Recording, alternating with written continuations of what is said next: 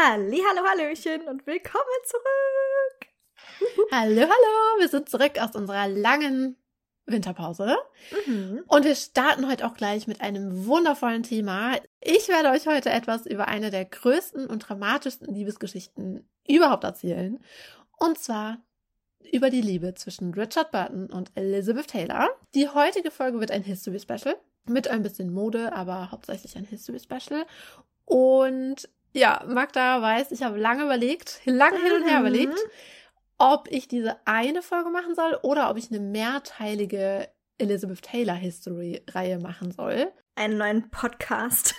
Ja, aber ich habe gedacht, so 2-3 Folgen vielleicht, so wie bei Maryland damals. Und ich war mir auch letzte Woche noch nicht sicher, ob ich es machen soll oder nicht machen soll. Und selbst jetzt in dieser Sekunde denke ich, weiß ich nicht, ob das die richtige Entscheidung war. Ich wollte gerade sagen, ich glaube, die letzte Sprachnachricht zu dem Thema, weil es so oft hin und her ging und Pauline sich wirklich nicht sicher war. Ich glaube, ich habe bestimmt 30 Nachrichten erhalten von Pauline. Die Hälfte davon war so, ich glaube, ich mache eine Folge. Ich glaube, das reicht. Und die andere Hälfte war so, oh mein Gott, aber was ist, wenn das und das muss ich auch noch erzählen und bla bla bla. Und ich habe die letzte Nachricht dieser Art habe ich vor 2 Tagen bekommen. Also ja, wirklich, selbst jetzt in dieser Sekunde, wo wir hier sitzen und aufnehmen, denke ich mir, hätte ich vielleicht doch eine mehrteilige Elizabeth Taylor-Reihe machen sollen, weil diese Frau einfach so wundervoll und so beeindruckend ist. Und ich glaube, sie verdient einfach so viel und so viele Folgen.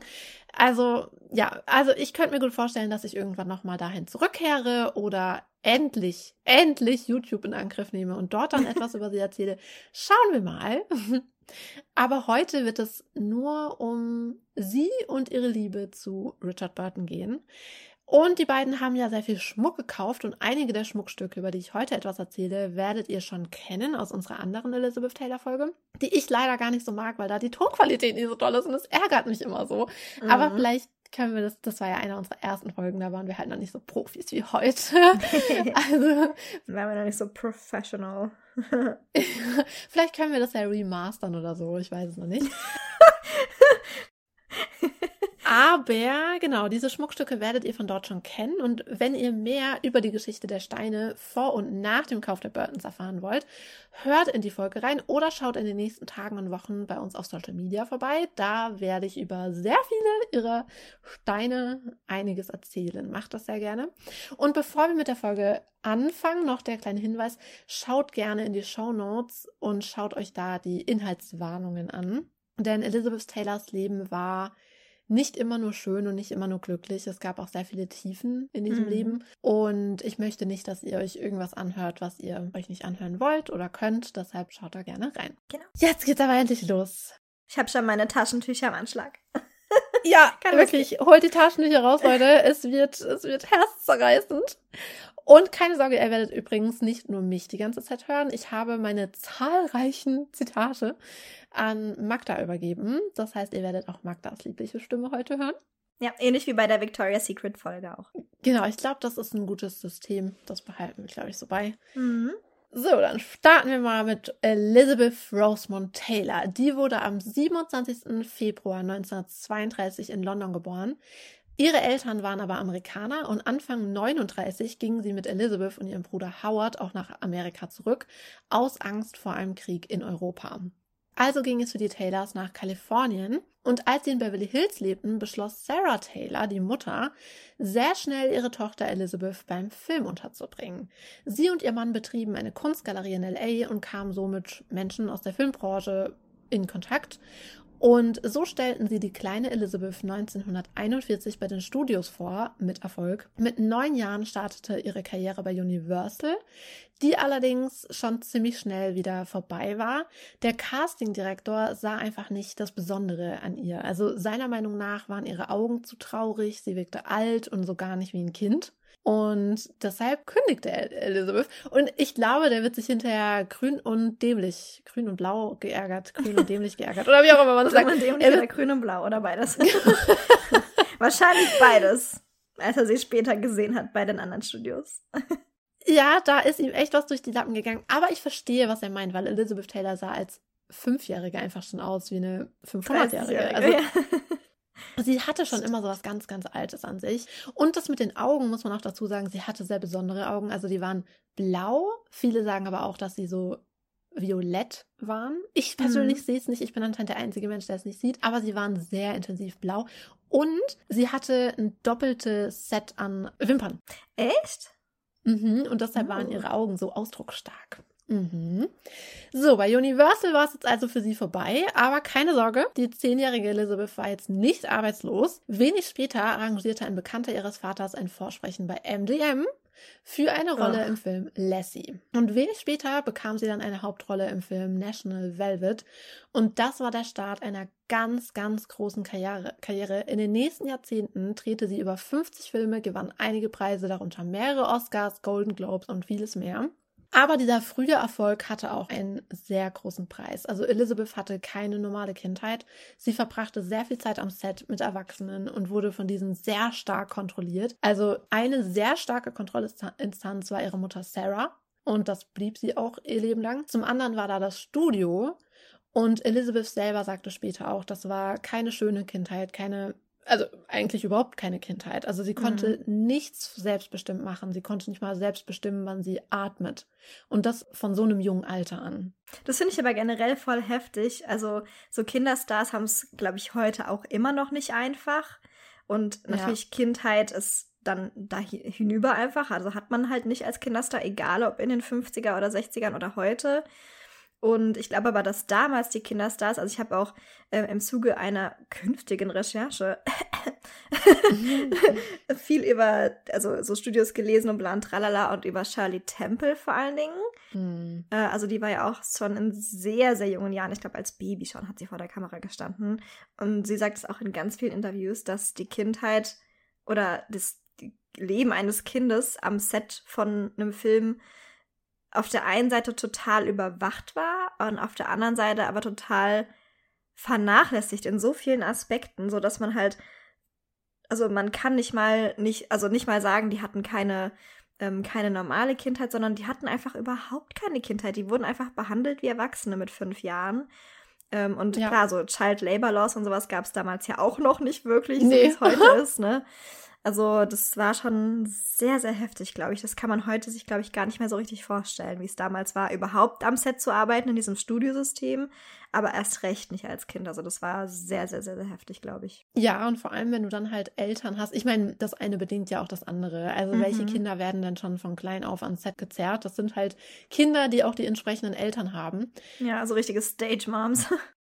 Ja, so diese Eislaufmütter. Und das war halt bei Elizabeth der Fall. Und das war wirklich keine schöne Kindheit. Und wir wissen ja, dass Elizabeth Taylor bekannt dafür ist, oft geheiratet zu haben. Und ich glaube, ein Grund war eben auch, dass sie immer so diesen Halt gesucht hat und dieses Familiäre, die Harmonie, weißt du, die sie als Kind halt nicht hatte. Mhm. Und das erste Mal geheiratet hat sie dann auch schon mit zarten 18 Jahren im Mai 1950. Da heiratete sie das erste Mal und zwar den Hotelerben Conrad Hilton Jr., genannt Nicky. Von Nicky bekam sie einen 4-Karat-Ring, riesig für normalsterbliche Verhältnisse, winzig für Elizabeth Taylor-Verhältnisse. Bei dieser ersten Hochzeit trug Elizabeth ein traditionelles Hochzeitskleid, also sie trug ein weißes Satin-Kleid mit Perlenstickerei, Design von MGM-Kostümdesignerin Helen Rose. Und das machte auch Sinn, denn die Hochzeit wurde von MGM organisiert und bezahlt. Das Event war nämlich Teil einer PR-Kampagne für den Film Vater der Braut. In diesem Film spielte Elizabeth eine Braut und deshalb passt es ja perfekt, wenn sie im echten Leben ebenfalls als Braut zu sehen war. Also das Studio bat auch darum, den Hochzeitstag so nah wie möglich an den Kinostart zu legen und das machen die dann auch. Für alle Leute, die sich aufgeregt haben über sämtliche Celebrity-Hochzeiten in den letzten paar Jahren, die irgendwie groß vermarktet wurden, Kim Kardashian war nicht die erste, die das gemacht hat, okay? Aber man muss sagen, für Elizabeth war die Ehe nicht PR. Also sie war halt noch sehr, sehr jung. Sie hatte kaum Erfahrung und sie kannte Nicky auch einfach kaum. Und sie dachte, das wäre Liebe. Und sie wurde eben so erzogen, dass Liebe heißt, wir heiraten. Und das hat sie dann eben gemacht. Also sie dachte wirklich, die Beziehung könnte was sein. Doch schon nach wenigen Tagen lernte sie Nicky wirklich kennen. Er war ein Trinker und Spieler und sehr gewalttätig. Betrunken trat er sie sogar in den Bauch, woraufhin sie eine Fehlgeburt erlitt. Und die Beziehung war nach den Flitterwochen eigentlich schon vorbei. Und nach nur wenigen Monaten reichte Elizabeth die Scheidung ein. Und ich muss wirklich mal noch kurz sagen, ich bin so stolz auf Elizabeth, dass sie gegangen ist, dass sie so schnell gegangen ist, weil Elizabeth eben auch keinen Rückhalt in ihrer Familie eigentlich hatte. Also sie wusste, dass sie nicht nach Hause gehen kann zu ihrer Mutter. Sie hatte diesen Rückhalt nicht. Sie wusste nicht, wohin sie gehen soll und trotzdem ist sie gegangen. Das in so jungem Alter. Also ich finde das sehr bemerkenswert und sehr, sehr stark. Mhm. Und ich meine, wir alle wissen, wie schwer es sein kann, eine solche Beziehung zu verlassen. Und ja, ich bin sehr, sehr glücklich und froh, dass sie das so schnell gemacht hat. Ja, oh ja. Und später sagte sie auch mal in einem Interview über diese Beziehung, Zitat: Mit einem dumpfen Knall fiel ich aus meinen rosa Wolken. Ja, lange war sie aber nicht alleine. Im Februar 1952 trat Elizabeth in London erneut vor den Traualtar mit dem Schauspieler Michael Wilding. Mit gerade mal 20 Jahren heiratete sie also zum zweiten Mal. Erneut trug sie etwas von Helen Rose, dieses Mal aber etwas Simpleres. Sie heiratete in einem grauen Wollkostüm mit weißem Kragen und ausladendem Rock. Die beiden bekamen 2 Söhne, Michael Jr. und Christopher. Und sie verstanden sich eigentlich auch gut, aber auf Dauer war Michael Wilding Elizabeth einfach zu langweilig, um es einfach mal ganz direkt zu sagen.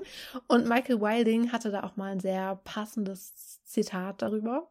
Ich hatte gedacht, ich könnte dieses kleine, zittrige Wesen beeinflussen. Ich dachte, ich könnte sie über die steinigen Pfade des Lebens geleiten. Aber nichts von all dem. Letztendlich kriegte ich es nur noch zu hören, ich soll die Klappe halten. Ja, das beschreibt die Ehe der beiden sehr gut. Das hat sehr romantisch angefangen und hat sehr abrupt geendet, aber gut. Er war halt einfach wirklich nicht der richtige Mann für sie. Nee. Am 26. Januar 1957 ließen sie sich scheiden, blieben aber ein Leben lang Freunde. Also sie trennten sich im Guten und blieben wirklich Freunde. Immerhin. Nur wenige Tage später, am 2. Februar 1957, heiratete sie erneut, und zwar Mike Todd. Mike Todd hatte ihr schon vor der Scheidung einen Ring geschenkt, und zwar einen 29,4-karätigen Diamantring. 29,4-karätiger Diamantring, für alle, die es gerade nicht gehört haben. Das ist ja mehr als halb so groß als, wie hieß der? Das ist fast ihre ganze Hand. Ich meine, ja. Sie hat ja auch sehr kleine Hände, und wenn ihr Fotos davon sieht, das ist ihr halber Finger. Also das ist so heftig. Und sie nannte ihn damals einen Freundschaftsring, als ihre Scheidung noch nicht ganz durch war. Danach war er als Ice Skating Rink bekannt, also als Eislaufbahn. Wundert mich nicht. Er ist riesig, er ist wirklich riesig. Mhm. Die beiden heirateten in Mexiko, erneut Liz in einer Helen Rose Kreation. Und dieses Mal trug sie ein hellblaues Kleid mit so einer Kapuze, sehr, sehr, sehr schön und cool. Mike Todd ist nach Richard Burton der wichtigste Mann in ihrem Leben. Also sie sagt auch später, als sie ganz, ganz alt war, sagt sie auch noch in Interviews, Mike Todd und Richard Burton, das waren die beiden großen Lieben meines Lebens. Mhm. Sie bekamen gemeinsam Tochter Liza. In vielen Hinsichten war Mike Todd einfach genau so ein Mann, wie Elizabeth es sich gewünscht hat. Er war ein Geschäftsmann, der genau wusste, was er will und sich das auch nimmt. Also Elizabeth selbst erzählt später auch, dass er sie nicht gefragt habe, ob sie heiraten wollten. Er habe ihr gesagt, dass sie heiraten werden. Und das war eine Art, die ihr gefiel. Das fand sie gut. Wie später mit Richard war die Beziehung mit Mike sehr leidenschaftlich. Sie stritten leidenschaftlich und versöhnten sich leidenschaftlich. Und wie Richard später verwöhnte er Elizabeth. Also zu ihrem 25. Geburtstag schenkte er ihr einen Nerzmantel, ein Renoir und ein Tennisarmband voller Diamanten. Ein Renoir? Kann man mal machen zum 25. wa? Also mein 25. sah nicht so aus. Wo war mein Renoir und Tennisarmband voller Diamanten, frage ich mich. Okay. So war ihre gesamte Beziehung. Also als sie nach einer Operation im Krankenhaus lag und er sah, wie trostlos ihr Krankenhauszimmer aussah, kaufte er ein Renoir, ein Monet, um die Wände zu verschönern. Also, okay. Über sein größtes Geschenk oder eines seiner größten Geschenke, die Mike Todd Tiara, haben wir in der anderen Folge schon was erzählt. Könnt ihr gerne nochmal euch anhören. Elizabeth beschreibt die Beziehung als sehr glücklich, doch lange hielt dieses Glück nicht. Nach nur 13 Monaten Ehe am 22. März 1958 starb Mike Todd bei einem Flugzeugabsturz. Er war in einem Privatflugzeug unterwegs mit dem Namen Delis. Und eigentlich wäre Elizabeth Taylor auch an Bord gewesen, doch aufgrund einer Erkältung blieb sie zu Hause. Und sein Tod war wirklich ein ganz, ganz harter Schlag für sie. Also das sagt sie auch selbst in ganz vielen Interviews. Sie weiß überhaupt nicht, wie sie die Zeit überlebt hat. Und es war ihr in derzeit auch wirklich egal, ob sie lebt oder stirbt. Es war alles zu viel für sie. Es war wirklich, wirklich, wirklich schlimm. Und ich meine, sie war ja auch noch super jung, hatte 3 kleine Kinder und es war halt einfach auch ein großer Schock. Das kam ja aus dem Nichts. Mikes Ehering konnte aus dem Frack geborgen werden und Elizabeth trug ihn sehr viele Jahre immer bei sich. Irgendwann wurde er aber aus ihrem Hotelzimmer gestohlen und das war ein sehr harter Schlag für sie. Also sie hat auch selbst oft gesagt, und ich meine, schau mal, die Frau hatte Juwelen über Juwelen. Und trotzdem hat sie ganz oft gesagt, dieser Ring war das wertvollste Schmuckstück, was sie hatte. Mhm. Mike Todds Tod traf Elizabeth, wie gesagt, sehr schwer, doch lange war sie in ihrer Trauer nicht alleine. Nur ein Jahr nach Mike Todds Tod läuteten erneut die Hochzeitsglocken. Und diese Ehe war ein Skandal. Zwar nicht ein ganz so großer Skandal wie die nächste, aber fast. Sie tröstete sich nach Mike Todds Tod in den Armen des Sängers Eddie Fisher. Und der war ein sehr enger Freund von Mike Todd. Zu dieser Zeit war Eddie Fisher mit einer Schauspielerin verheiratet namens Debbie Reynolds. Und die beiden waren so eine Art America's Sweetheart. Also die waren so das Lieblingspaar der Amerikaner. Jeder hat sie geliebt.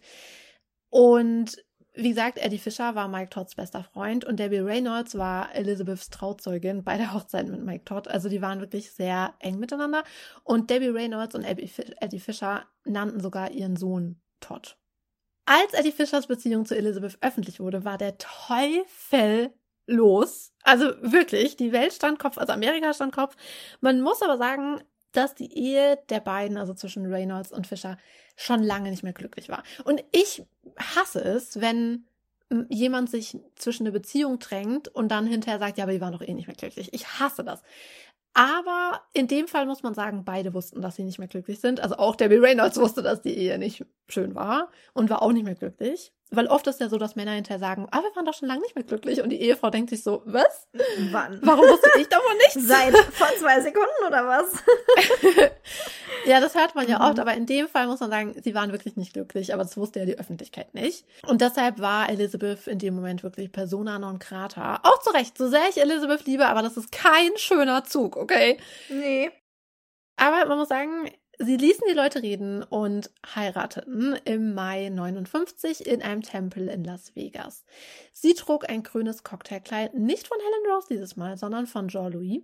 Diese Ehe war ein Flop und ich glaube auch, dass sie ihn nie wirklich geliebt hat. Also das sagt sie später auch, dass das eigentlich nicht, jetzt nicht die echten Gefühle waren. Aber durch ihn fühlte sie sich Mike Todd nah. Und als ihr klar war, dass die Ehe nicht mehr funktionierte, sagte sie auch mal zu einem Freund, Zitat, ich dachte, ich könnte Mikes Erinnerung so am Leben halten, aber ich habe nur seinen Geist. Ich finde das so traurig. Aber ich glaube, dass das die Beziehung sehr gut eben auf den Punkt trifft. Er war traurig, weil er seinen besten Freund verloren hat. Sie war traurig, weil sie ihre große Liebe verloren hat. Und sie haben sich gegenseitig einfach irgendwie getröstet. Liz Taylor hatte aufgrund dieser Beziehung nicht nur Fans in der Öffentlichkeit. Und erst ein dramatisches Ereignis konnte die Herzen wieder für sie gewinnen.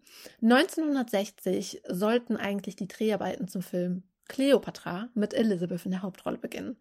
Doch sie wurde sehr schwer krank, eine schwere Form der Lungenentzündung und nur ein Luftröhrenschnitt konnte ihr das Leben retten.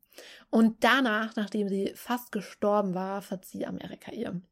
Elizabeth und Debbie Reynolds haben sich später im Leben übrigens auch wieder vertragen. Also Debbie hat ihr später auch vergeben und sie haben sich wieder angenähert. Und Debbie Reynolds sagt auch mal in einem Interview so, ja, das Beste, was Elizabeth Taylor für mich je getan hat, war, diesen Mann aus meinem Haus rauszuholen. Beide haben am Ende des Tages gemerkt, wegen dem Mann sich zu streiten, ist der absolute Quatsch, weil Eddie Fisher einfach ein Vollidiot war. Ja, Mann. Ja, also von daher, wegen dem Mann braucht man sich nicht zerstreiten und das haben die beiden irgendwann auch gemerkt. Kaum war dieser Skandal überwunden, stand aber schon der nächste vor der Tür. Denn sie lernte bei den Dreharbeiten zu Cleopatra einen anderen Mann kennen, einen Mann namens Richard Burton. Richard Burton stammte aus einer walisischen Bergbaufamilie, also ein komplett anderer Hintergrund als Elizabeth, die von klein auf schon in guten Verhältnissen gelebt hat. Ich meine, sie war als Kind in denselben Tanzkursen wie die Prinzessin, okay?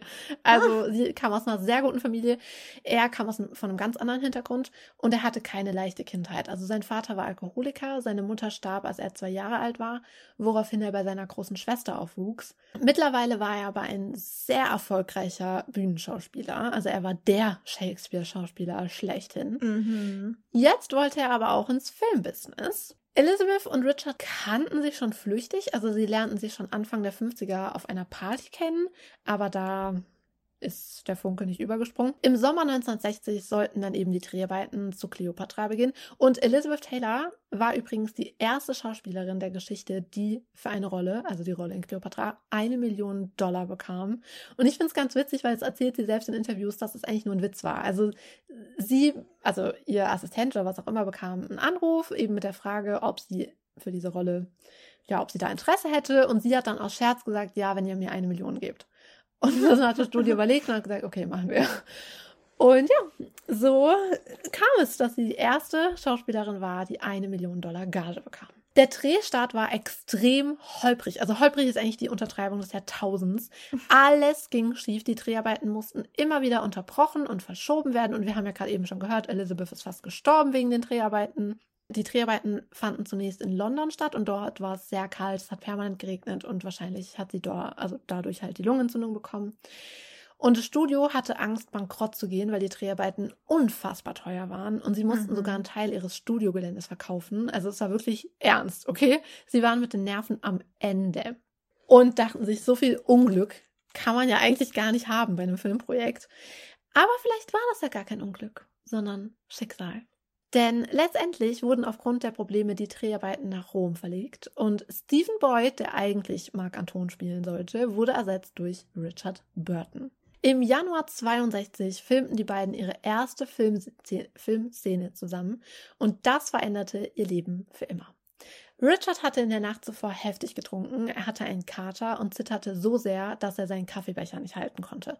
Er bat Elizabeth um Hilfe und zuvor kam er sehr arrogant rüber, aber diese Verletzlichkeit berührte sie und sie sagte auch mal darüber, Zitat, er war so ein Häufchen Elend und ich schaute in diese grünen Augen, die funkelten und mich anlächelten und er trank die ganze Tasse aus und wir starrten uns weiterhin an. Und er sagte über diese erste Zeit mit Elizabeth Folgendes. Sie war wie eine Fata Morgana, der Schönheit der Zeiten. Unwiderstehlich wie die Anziehungskraft der Schwerkraft.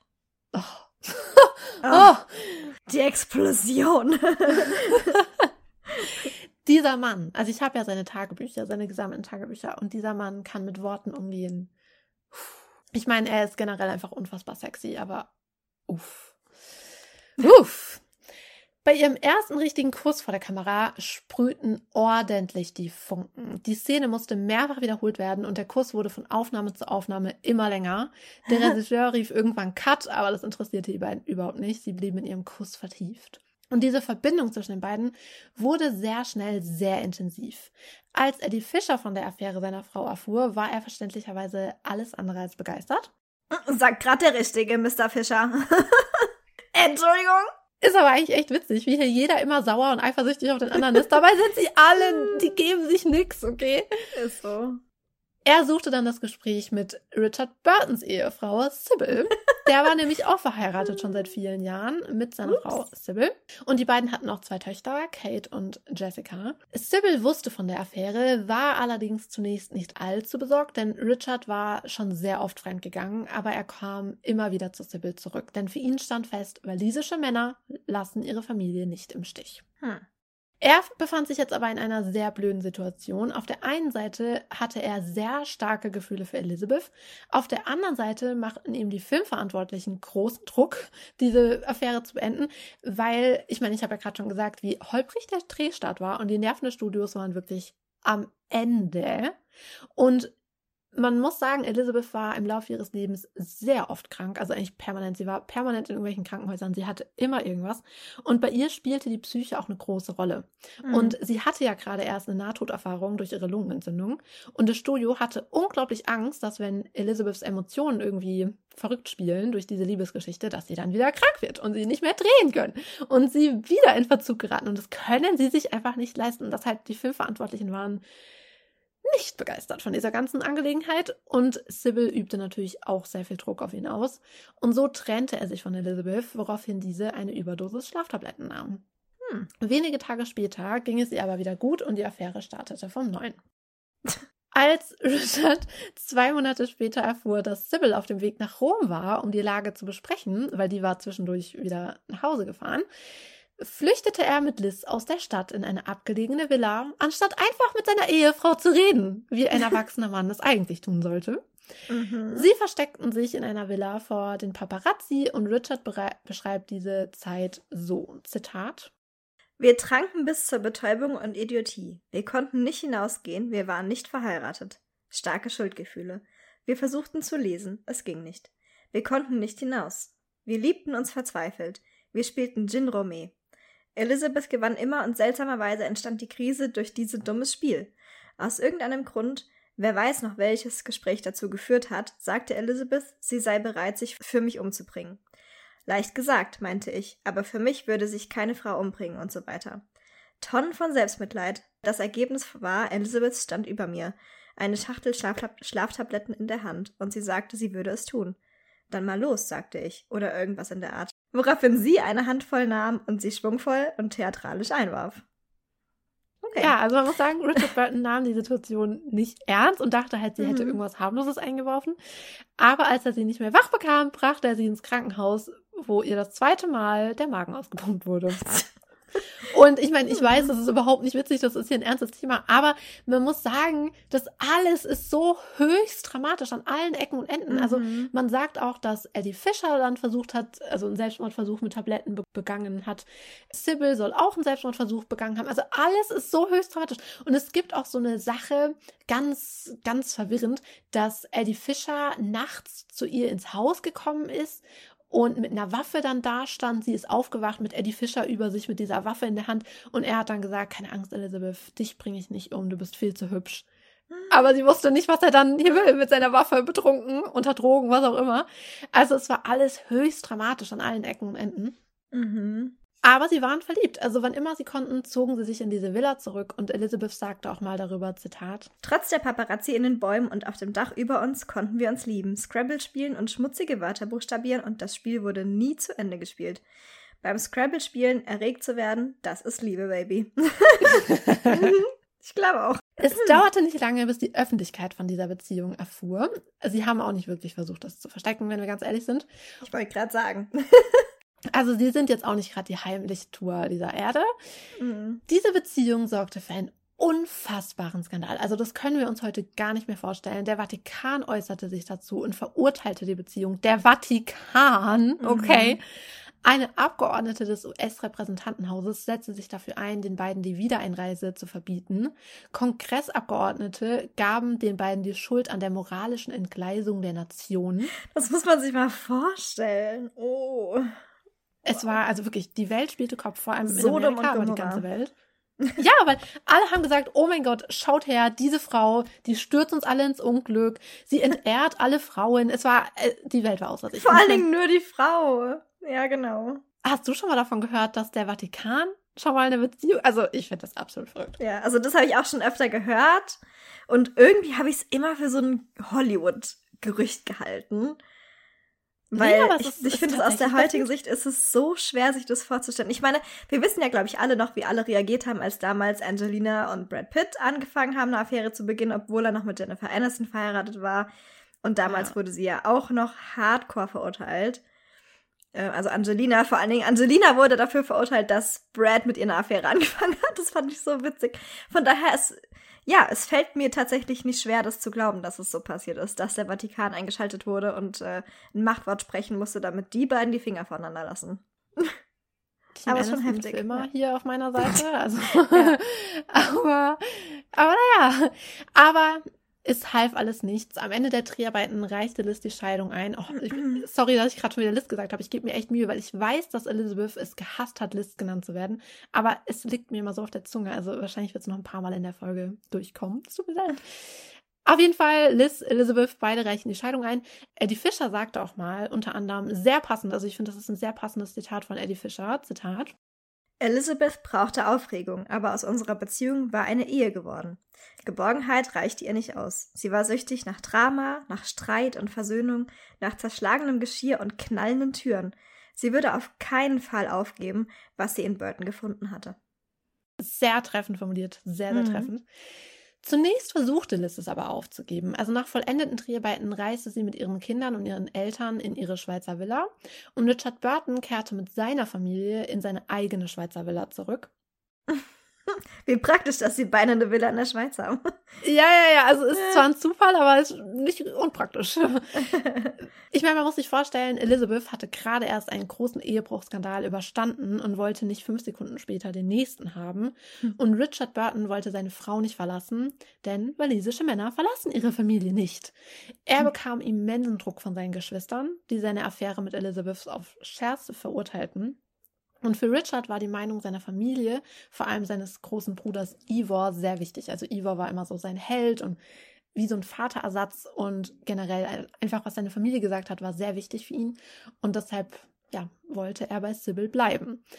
Mehrere Monate blieben sie getrennt, aber irgendwann waren sie nicht mehr getrennt. Offensichtlich, sonst werden wir die Folge heute nicht machen. Elizabeth sagte über die Zeit auch mal Folgendes, Zitat: Wir versuchten uns voneinander fernzuhalten. Wir waren uns über die Schmerzen, die wir anderen zufügten, zu sehr im Klaren, um zusammenzubleiben. Aber es ist keine leichte Sache, von seinem Schicksal davonzulaufen. Wenn man so verliebt und scharf aufeinander ist, packt man einfach mit beiden Händen, was man kriegen kann, und lässt das Gewitter über sich ergehen. Sehr poetisch. Ja. Und so war es dann auch, so kam es auch. Sie ließen das Gewitter über sich ergehen. Im Dezember 63 ließen sich Richard und Sybil scheiden und am 5. März 64 wurde die Ehe zwischen Fisher und Taylor geschieden und wenige Tage später, am 15. März 64, traten Richard Burton und Elizabeth Taylor an den Traualtar zum ersten Mal. Sie heirateten im kleinen Kreis. Elizabeth trug ein langärmeliges, gelbes Chiffonkleid, so ein Babydoll-Dress von Irene Sharaff. Das sieht cool aus, das habe ich auch schon gesehen. Das ist richtig, richtig schön. Und ich finde, es passt auch gut, weil Irene Sharaff hatte die Cleopatra-Kostüme angefertigt. Und dann passt es ja gut, wenn sie auch ihr Hochzeitskleid anfertigt. Sie wählte Gelb angeblich, da das die Farbe war, die sie trug, als sie sich in Rom trafen und verliebten. Sie trug lauter Blumen in den Haaren und eine 18-karätige Smaragdbrosche von Bulgari. Das war das erste Geschenk, was Richard ihr damals in Rom gemacht hatte. Und es gibt doch auch diese schönen Zitate, wo Richard Burton sagt, ich habe Elizabeth Bier gezeigt und sie mir Bulgari. Mhm. Oder er hat doch auch mal gesagt, das einzige Wort, was Elizabeth in Italienisch kann, ist Bulgari. Also sie liebten Bulgari. Und wie gesagt, diese Brosche war das erste Geschenk von Richard. Und zur Hochzeit schenkte er Elizabeth dann die dazu passenden Ohrringe mit Diamanten und Smaragden. Sie heirateten in Montreal, Kanada, im Ritz-Carlton, denn Richard spielte gerade Hamlet am Theater in Kanada. Richard Burton und Liz Taylor liebten sich heiß und innig. Ihre Beziehung war intensiv in allen Bereichen. Ihre Liebe war romantisch, aber auch sehr körperlich. Hier habe ich mal ein schönes Zitat von Liz darüber. Richard liebte meine Figur. Er fühlte sich von meinem Körper angezogen. Er machte sich lustig über mich, aber er liebte meinen Körper. Und ich liebte es, von Richard bewundert zu werden. Das war die Art Bewunderung, die mir wichtig war. Ich fühlte mich angebetet und verehrt. Oh ja. Oh ja. Und wie er sie verehrte. Richard schrieb auch mal in seinem Tagebuch Folgendes: Ich habe mein Leben lang unverhältnismäßig Glück gehabt, aber das größte Glück von allem ist Elizabeth. Sie hat aus mir einen anständigen Menschen gemacht, kein Arschloch. Sie ist eine wahnsinnig aufregende Liebesgöttin, kann schüchtern sein und schlau, lässt sich nichts vormachen, schöner als jeder pornografische Traum, kann arrogant und stur sein, ist sanft und liebevoll. Meine süße Herrscherin, mein Sonntagskind. Sie erträgt alles, was ich ihr zumute und meine Betrunkenheit. Ich vermisse sie schmerzlich, weil ich weg bin und sie liebt mich. Ich werde sie bis zum letzten Atemzug lieben. Oh, ich sag ja, Poesie an allen Ecken und Enden hier. Dieser Mann war einfach Hamlet. Oh mein Gott, das ist so verrückt, wie er einfach mit Worten umgehen kann. Es ist extrem und wie gesagt, er ist ja einfach schon so unfassbar sexy. Und wenn er dann noch diese Dinge sagt, also... oh, Schmelz. Und hier habe ich auch noch ein Zitat von Elizabeth, das ihre Beziehung sehr, sehr gut beschreibt. Sie sagte nämlich mal Folgendes: Am meisten liebe ich die Zeit abends, wenn wir alleine sind. Kichern und über Bücher reden. Kichern und über Bücher reden, über das Weltgeschehen, Poesie, die Kinder, unsere erste Begegnung, Probleme, Tagträume, echte Träume. Selbst unsere Streits machen uns Spaß. Richard verliert die Beherrschung mit solch einem Vergnügen, dass es einfach nur schön ist, ihn es anzusehen. Er geht in die Luft wie eine Bombe. Funken sprühen, die Wände beben, der Fußboden halt. Also in diesem Zitat sieht man ja, wie präsent und elementar Streit in ihrer Beziehung war. Mhm. Also sie küssten und sie schlugen sich. Zu niemandem passt dieser Satz so gut wie zu diesen beiden. Mhm. Man nannte sie auch die Battling Burtons. Sie lebten nämlich ihre Streitlust nicht nur privat zu Hause aus, sondern auch in aller Öffentlichkeit. Und anderen Menschen, wie mir zum Beispiel, wäre das sehr unangenehm, aber den beiden nicht. Also es hätte sie nicht weniger interessieren können, was die Leute über sie denken. Und im Gegenteil, sie schienen das sogar zu genießen. Also einer ihrer Freunde sagte auch mal, dass er denkt, dass diese Streitigkeiten eigentlich nur ein Vorspiel für sie waren und sie sich eigentlich nur der Versöhnung wegen stritten. Und das glaube ich auch. Also Elizabeth sagt es auch in so vielen Interviews, dass ihnen das Spaß macht, dieser Streit. Also das gibt denen super viel Energie. Fand ich auch ein schönes Zitat, weil, bei dem man das auch nochmal sieht, weil Richard Burton schreibt in seinem Tagebuch nach der Beschreibung eines wilden Streits, also wirklich, er beschreibt, wie sie sich gegenseitig die Köpfe einschlagen. Und danach folgt dieser poetische Satz von ihm, Zitat: Was sind wir doch für ein liebenswertes, charmantes, dekadentes, hoffnungsloses Paar. Das ist fast so schön. Mhm. Leider sehen wir im Verlauf ihres Lebens aber, dass ihre Streitigkeiten irgendwann kein charmantes Vorspiel mehr waren, sondern bösartig und zerstörerisch wurden, aber dazu später mehr. Richard und Elizabeth waren also privat ein Paar, aber auch auf der Leinwand. Sie spielten in sehr vielen Filmen miteinander. Jeder wollte dieses skandalöse, glamouröse Paar sehen. Sie hatten aber nicht nur gemeinsame Filmprojekte, sondern auch eine gemeinsame Familie. Also Richard hatte ja 2 Kinder aus der Ehe mit Sybil, Jessica und Kate. Und Kate Burton ist heute auch eine sehr bekannte Schauspielerin. Also die hat schon in vielen Sachen mitgespielt, aber ich glaube, sehr viele Leute kennen sie aus Grey's Anatomy als Merediths Mutter. Das ist Kate Burton und sie ist eine wundervolle Person, also wundervoll. Liz hatte 2 Kinder von Michael Wilding, Michael Jr. und Christopher und die Tochter von Mike Todd, Eliza. Und ihr großer Traum war es, ihre große Liebe zu Richard mit einem Kind zu krönen. Aber Elizabeth war körperlich nicht mehr in der Lage, Kinder zu bekommen. Und trotzdem bekam sie ein gemeinsames Kind, denn sie hatte während ihrer Ehe mit Eddie Fisher ein Adoptionsverfahren für ein Mädchen in Gang gesetzt. Dieses kleine Mädchen kam in einer kleinen Stadt in Deutschland als Frühchen zur Welt und ihre Eltern hatten schon 2 Kinder und kaum Geld. Das ist ganz oft, in ganz vielen Quellen liest man, das wäre eine Waise, aber das stimmt nicht. Die Eltern sind heute noch am Leben oder waren zumindest vor ein paar Jahren. Da habe ich einen Artikel über die beiden gelesen, also über die Muttern. Und deshalb gaben sie dann das Kind zur Adoption frei und als sie ein Zeitungsinserat von Maria Schell sahen, die für ein befreundetes Pärchen ein Kind suchte, gaben sie das Baby eben dorthin zur Adoption. Sie wussten damals nicht, wer dieses berühmte Pärchen war. Maria Schell erzählt, dass Elizabeth sofort hin und weg war von dem Mädchen und es blieb auch so, als sie erfuhr, dass es krank war, denn sie hatte einen schweren Hüftschaden und musste sehr oft operiert werden. Aber Elizabeth selbst sagte auch später, sie hat dieses Mädchen gesehen, hat es in den Arm genommen und das war ihr Kind. Und als sie dann erfahren hat, dass es krank ist, sie ist dann damit umgegangen, wie eben jede Mutter damit umgehen würde. Sie hat sich überlegt, gut, was machen wir jetzt? Also es war für sie ganz klar, das ist mein Kind. Ah, und als sie dann eben mit Richard zusammen war, war er dann der Vater und er hat sie adoptiert und nicht Eddie Fisher. Aus Dankbarkeit zu Maria Schell wurde es Maria genannt. Und hier sieht man ja, dass sie eben unbedingt Mutter sein will.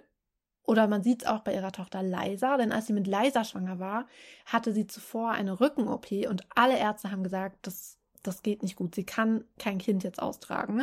Und alle haben ihr gesagt, sie müssten das Kind abtreiben. Und sie hat gesagt, nee, das mache ich nicht. Vergesst, ich kriege dieses Kind, komme, was da wolle. Und hat das durchgezogen und hat dieses Kind bekommen. Und es war wirklich sehr, sehr, sehr, sehr schwer.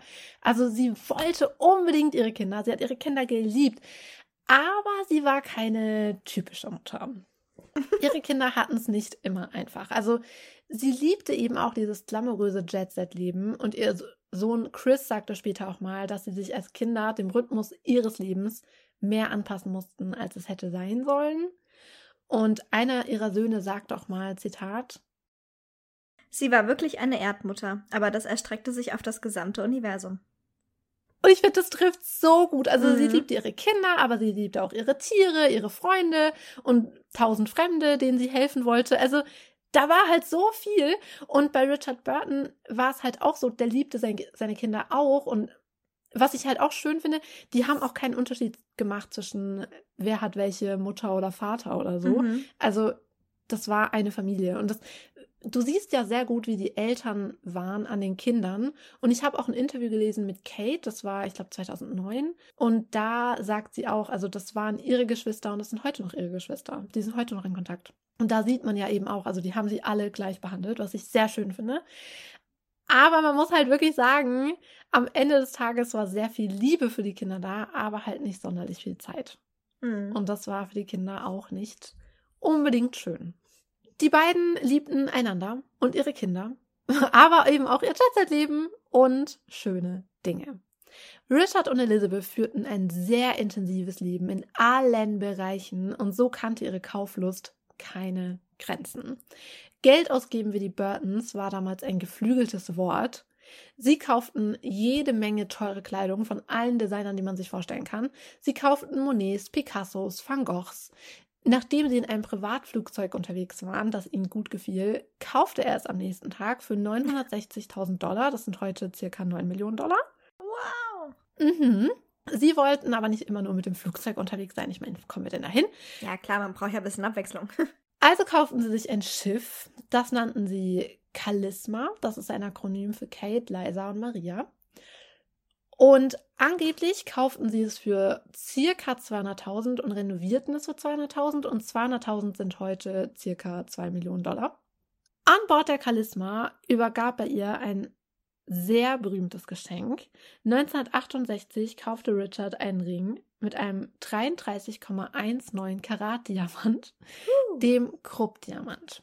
Er zahlte damals $305, manchmal habe ich auch gelesen $307, da unterscheiden sich die Quellen, aber auf jeden Fall ein bisschen mehr als $300.000. Das sind heute circa 2,6 Millionen. Die Industriellenfamilie Krupp hatte während des Zweiten Weltkriegs die Nazis unterstützt und Zwangsarbeiter in ihren Unternehmen eingesetzt und die zweite Ehefrau des Firmenchefs Alfred Krupp, Vera Krupp, war Besitzerin des Diamantens und daher eben der Name, der Krupp-Diamant. Der Krupp wird heute aber auch sehr oft der Elizabeth Taylor Diamant genannt und ein Stein mit solch einer Herkunft hätte ich wahrscheinlich nicht haben wollen, aber Elizabeth sah das anders. Sie sagte darüber, Zitat: Als er in den späten 60ern zur Auktion freigegeben wurde, dachte ich mir, wie perfekt es wäre, wenn ein nettes jüdisches Mädchen wie ich ihn besäße. Ist irgendwie auch eine coole Art, das zu sehen. Also ich hätte es anders gesehen, aber ich finde es sehr... sehr schön. Aber vielleicht noch ein kurzes Wort zu dem Jüdischsein, weil ganz oft gesagt wird, dass sie für Eddie Fisher zum Judentum konvertiert sei. Und ich glaube, dass ich das in der anderen Folge sogar auch gesagt habe, weil das so oft so wiedergegeben wird. Aber das ist nicht so. Also sie wollte zum Judentum konvertieren. Das war ihre eigene Entscheidung, ihre eigene Überzeugung. Und genau, das wollte ich an dem Punkt nur noch mal kurz erwähnen. Diamanten haben ja unterschiedliche Reinheitsgrade und der Krupp-Diamant ist sehr rein und gehört zur selben Kategorie wie der Cullinan und der Koh-i-Noor. Und das sind, falls ihr euch erinnert, zwei Steine, die Teil der britischen Kronjuwelen sind und über die wir im Podcast auch schon gesprochen haben. Mhm. Und ja, da sieht man mal, wie wertvoll dieser Krupp-Diamant ist. Elizabeth liebte diesen Ring, also sie trug ihn praktisch jeden Tag ihr Leben lang. Und ich finde, das ist so sehr Elizabeth Taylor. Ich meine, wer trägt denn einen 33-Karat-Diamant jeden Tag? Ja. Einer der größten Diamanten der Welt reichte den Burtons natürlich nicht aus. Wenige Monate später kauften sie eine der größten Perlen der Welt. Er erstand sie bei einer Auktion für $37.000 als Valentinstagsgeschenk für Elizabeth. Und das sind heute ca. $310.000. Der Name des Schmuckstücks: La Peregrina.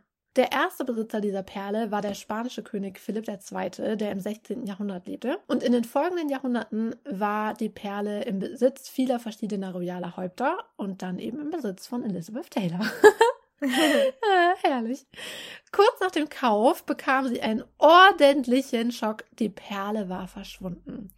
Sie suchte auf Händen und Füßen nach ihm, vorsichtig und leise, damit Richard, der auf dem Sofa saß, nichts mitbekam. Und sie dachte schon, okay, das war's, Richard bringt mich um, die Perle ist weg.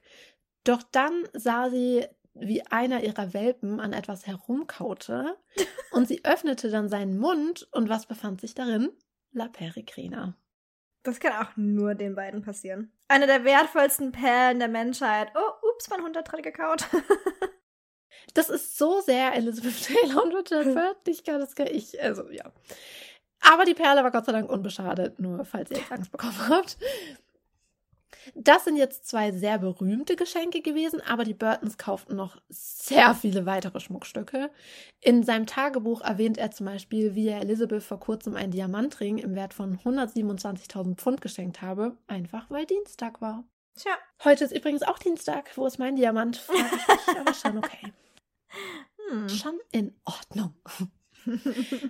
Einer der Gründe für Richards Kauflust war der Wetteifer mit anderen reichen Menschen. Also Richard Burton hatte schon so ein Kraddel, wie meine Oma immer sagt. Also er wollte schon so der Beste sein und hatte da eben so einen Wetteifer. Und einer, mit dem er vor allem Wetteifer hatte, war Aristoteles Onassis. Und so schrieb er zum Beispiel im Oktober 68 in sein Tagebuch Folgendes. Der Feind greift hinterrücks wieder an. Elizabeth hat in der Zeitung gelesen, dass Ari Onassis Jackie Schmuck im Wert von 500.000 Pfund geschenkt hat. Rubine, die von Diamanten umrahmt werden. Meine Missy hat ja bereits einen der größten Diamanten der Welt und wahrscheinlich sowieso schon die umwerfendste Privatsammlung von Juwelen, die von Diamanten umrahmt sind. Weil ich ihr nicht oft genug versichern konnte, wie ergeben ich ihr bin. Jetzt geht's also in eine neue Runde Krieg. Um die Rubine. Mal sehen, wer gewinnt. Ja, also das hat ihn sehr angestachelt. Hat da jemand Komplexe? Nein. Und das ist vollkommen normal. Richard doch nicht. Wenige Monate später kaufte er dann auch einen weiteren Diamant, einen 69 Karat Diamant. Eines Abends machte sich Richard über Elizabeths Hände lustig und sagte, sie seien grob und hässlich. Und am nächsten Tag verkündete sie ihm, dass er ihr den 69 Karat Diamant kaufen müsse, der bald bei einer Auktion zu haben sei, damit ihre Hände weniger hässlich werden. Richard schrieb in sein Tagebuch darüber, Zitat, Niemand verdreht eine Beleidigung so schnell und so clever zu seinem Vorteil wie Lady Elizabeth. Die Beleidigung von gestern Abend wird mich noch teuer zu stehen kommen, wetten? Oh ja. Als die Burtons erfuhren, dass der Stein bald zu haben wäre, ließen sie ihn sich extra in die Schweiz bringen, um ihn zu betrachten. Ich finde, das ist auch so sehr Burton, dass sie nicht mal ihren Hintern selber dann dorthin bewegen.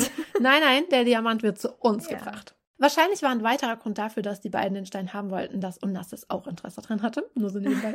Elizabeth und Richard befanden sich in England und konnten nicht an der Auktion teilnehmen. Die fand nämlich in New York statt. Er hatte seinem Anwalt aufgetragen, bei der Auktion mitzubieten, hatte ihm aber ein Limit von 1 Million gesetzt, weil er dachte, wenn es für 1 Million nicht weggeht, dann wird es wahrscheinlich auf 2 oder 3 hochgehen. Und was meinst du, wie sauer er war, als er erfuhr, dass der Stein für 1.050.000 wegging? Und zwar an das Schmuckhaus Cartier. Richard bekam einen Tobsuchtsanfall und trat sofort in Verhandlungen mit Cartier, mit Erfolg. Er konnte ihnen den Stein für 1,1 Millionen abkaufen. Das sind heute ca. 9 Millionen. Vor der Übergabe an die Burtons wurde der Stein eine Woche lang im Schaufenster des Cartier-Shops auf der Fifth Avenue ausgestellt. Und viele tausend Menschen, also man sagt über 6.000 Menschen, reihten sich täglich auf, um ihn zu sehen. Täglich, oha. Und Richard Burton schrieb über diesen Kauf in sein Tagebuch, Zitat, Abgesehen davon, dass ich ein geborener Gewinner bin, wollte ich diese Diamanten besitzen, weil er unvergleichbar schön ist. Und er sollte die schönste Frau der Welt schmücken. Ich hätte Anfälle bekommen, wenn er an Jackie Kennedy oder Sophia Loren gegangen wäre. Also er schreibt in demselben Tagebucheintrag auch ganz stolz, dass er den Stein jetzt hat und dass Aristoteles Onassis bei 700.000 den Schwanz eingezogen habe. Okay. Männer unter sich. Yeah. Nach dem Kauf wurde der Stein an Bord der Calisma gebracht, die gerade im Hafen von Monte Carlo lag. Und einen so wertvollen Stein zu transportieren, ist natürlich nicht ohne. Und einen möglichen Diebstahl zu vereiteln, schickte Cartier 3 Steine, also sie machten 2 Duplikate aus Glas. Sie schickten diese 3 Steine in 3 identischen Boxen, transportiert von 3 verschiedenen Männern. Auch Wachmänner mit Maschinengewehr waren dabei. Und so wurde dann dieser imposante Stein an Bord der Calisma geliefert. Also eigentlich war das ein Ring. Als Ring war der Stein selbst für Elizabeth zu groß. Und das muss was heißen. Cartier fasste den Stein in eine V-förmige Kette. Wunderschön. Also ich muss wirklich sagen, diese Kette ist eines meiner persönlichen Lieblingsschmuckstücke überhaupt. Das erste Mal trug Elizabeth die Kette kurz darauf in Monte Carlo auf Grace Kellys Ball. Also ein passender Anlass für ein solches Schmuckstück. Da kann man sowas schon mal anziehen. Ja, wie könnte es anders sein? Eine Klausel des Kaufvertrages besagte, dass der Stein nach seinem neuen Eigentümer benannt wird, weshalb der Stein für 5 Sekunden Cartier-Diamant hieß und dann als Taylor-Burton-Diamant in die Geschichte einging. Und das sind jetzt wirklich auch nur so, wie gesagt, die großen Schmuckstücke. Da gab es ja noch so viel anderes. Und die beiden hatten einfach ein so unfassbar pompöses Leben. Also ich musste auch sehr lachen über einen Tagebucheintrag bei Richard. Da waren sie auch in Monte Carlo an Bord der Calisma und dann sind Grace Kelly und Renier zu ihnen auf die Yacht gekommen und dann hat Renier ihnen gesagt, dass er ihnen einen Panther oder Tiger schenken werde. Und Richard war so, was wollen wir mit einem Panther oder einem Tiger? Und dann haben sie halt darüber geredet, so wie groß wird denn so ein Panther? Was machen wir mit einem Panther? Und ja, ganz normale Gespräche. Ja. Einen ganz normalen Samstagnachmittag. Und er hat ihnen ein paar Tage später einen kleinen Panther geschenkt. Aber sie haben ihn dann wieder abgegeben, also zurückgegeben, weil es ist doch etwas unpraktisch, mit einem Panther zu reisen. Ja, mit so einem 30-Karat-Diamanten kann man schon mehr anfangen, ne? Damit es mal zum Panther. Ja, will ich auch sagen.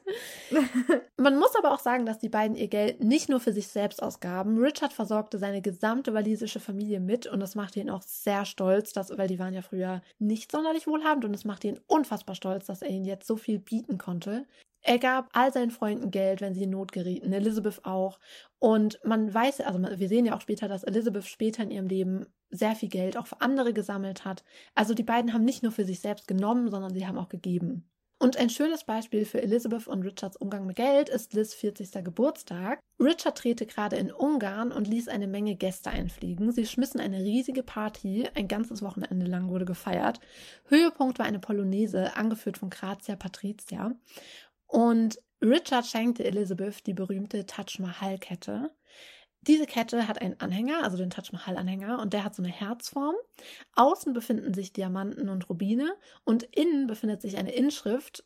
Einmal das islamische Datum 1037, das ist in unserer Zeitrechnung 1627, 28 und der Name Nur Jahan Baigume Pacha. Und das war zu dieser Zeit die Frau Shahs Jahangirs. Und dieses Herz war ein Geschenk von ihm für sie. Und es wurde dann an ihren Sohn, Shah Jahan, weitergegeben. Und er übergab es an seine Lieblingsfrau, Mumtaz Mahal. Und klingelt bei diesem Namen vielleicht was bei dir? Ja, das sagt mir irgendwas. Warte, jetzt hast du mich eiskalt erwischt. Wer war das nochmal?